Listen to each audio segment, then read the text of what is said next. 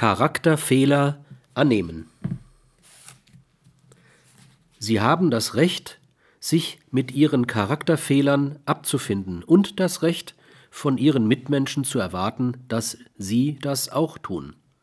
Jeder Mensch hat Fehler, die er auch mit einigem Mühen nicht beheben kann. Solche Fehler nennen wir Charakterfehler. Nun wird man sehr wohl unterscheiden müssen zwischen Fehlern, die menschliches Beisammen erschweren, vielleicht gar unmöglich machen, oder den Betroffenen nahezu unfähig machen, einen Beruf auszuüben. Solche Charakterfehler sollen stets therapiert werden.